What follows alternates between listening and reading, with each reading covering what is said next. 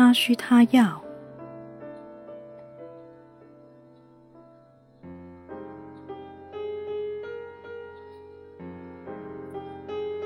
九，他需要富足惬意的生活，经济支撑。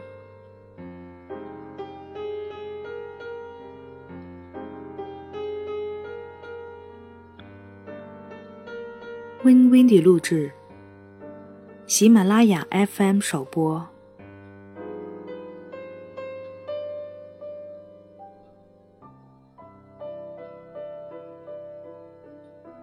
已婚妇女常常讨厌被迫工作。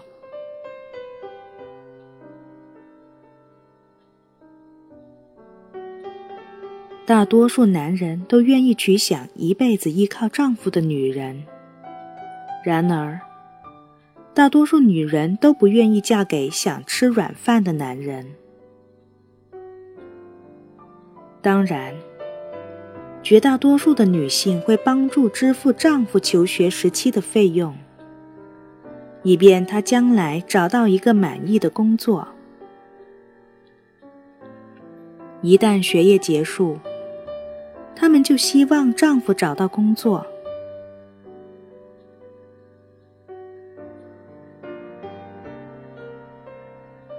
尽管如此，此处已不单单是女人希望男人工作，男人希望女人不工作的不同了。大多数的妻子不仅想丈夫有工作干，还指望丈夫能赚足够多的钱回来养家糊口。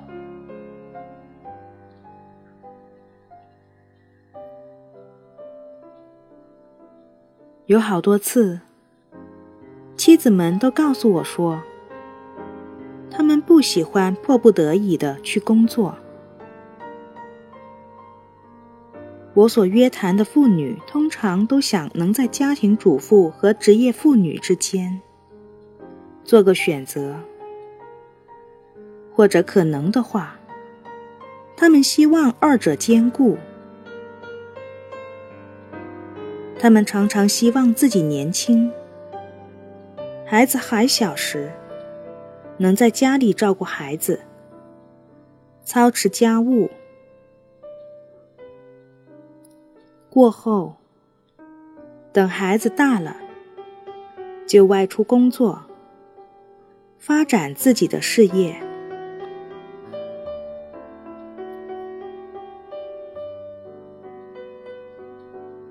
但是，残酷的现实使得他们必须在孩子上幼时就得工作，以帮助维持家庭的生计。因为似乎单靠丈夫的收入，不足以应付全家的费用开支。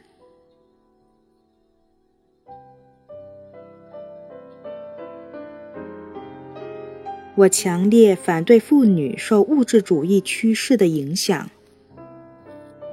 为何左邻右舍比排场、比阔气，就外出工作？更别说妇女为了保持银行存款和支付信用卡的账单，就外出上班了。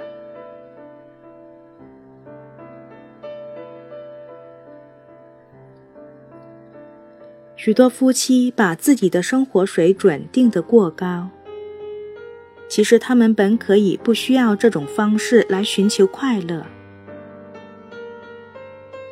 如果能降到较为舒适的生活水准，就可以避免丈夫长时间工作或者妻子被迫外出赚钱贴补家用。有时略微做些调整。就能使妻子在事业或家庭中有所选择。对他们而言，这是很重要的。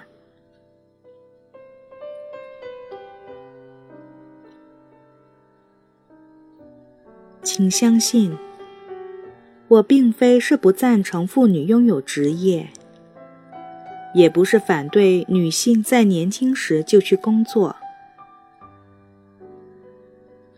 我女儿已经结了婚，有两个年幼的孩子。可是她还是拿到了哲学博士学位，并且成为职业心理咨询师。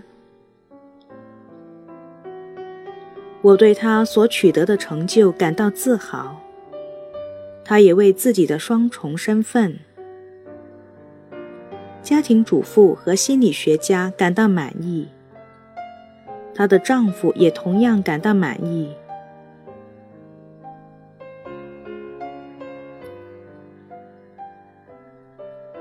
我希望强调一个原则，就是一旦有了小孩，多数女性就有权做出选择是否外出工作。如果他们真的选择了事业，那么他们赚的钱应该可以不用于贴补家用。说的更简单些，许多家庭需要学习如何只靠丈夫正常工作赚来的钱过日子。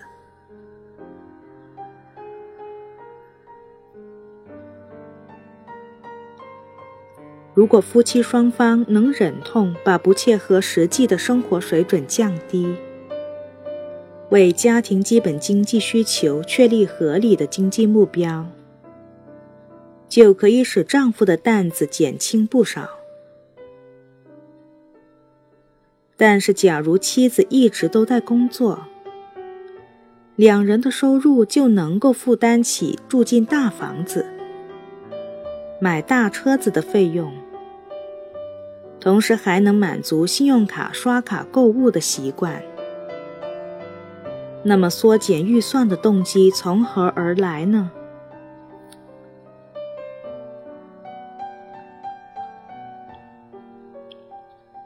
我知道，可能我刚才描述的与许多夫妻的情况不太一样，有的夫妻甚至会认为我说的不切合实际。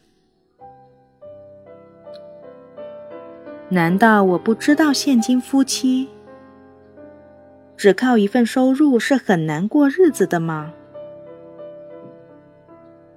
是的，我的确不知道这么回事。其中缘由，容我稍后再做解释。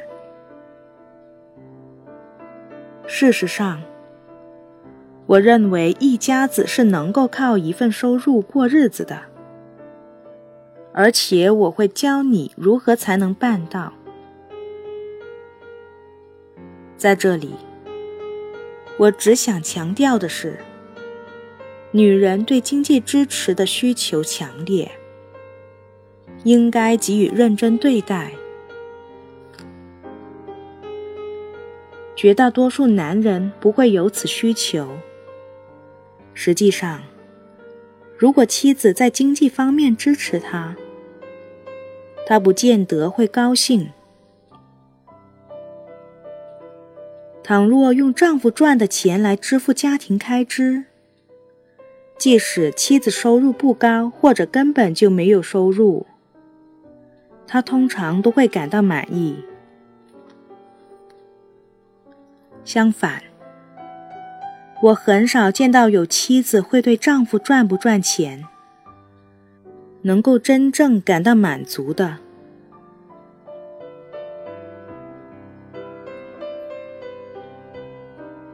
有些本意善良的人，以倡导妇女权益为借口，鼓励妇女追求自己的事业，因为他们把工作视作权利和特权的象征。但是。他们忽视了一点：女人也有当家庭主妇和全职母亲的权利与特权。那些主张妇女最好选择工作的人，有时候并不了解，其实他们也需要扮演母亲的角色。我相信，女人有权选择是操持家务还是发展事业。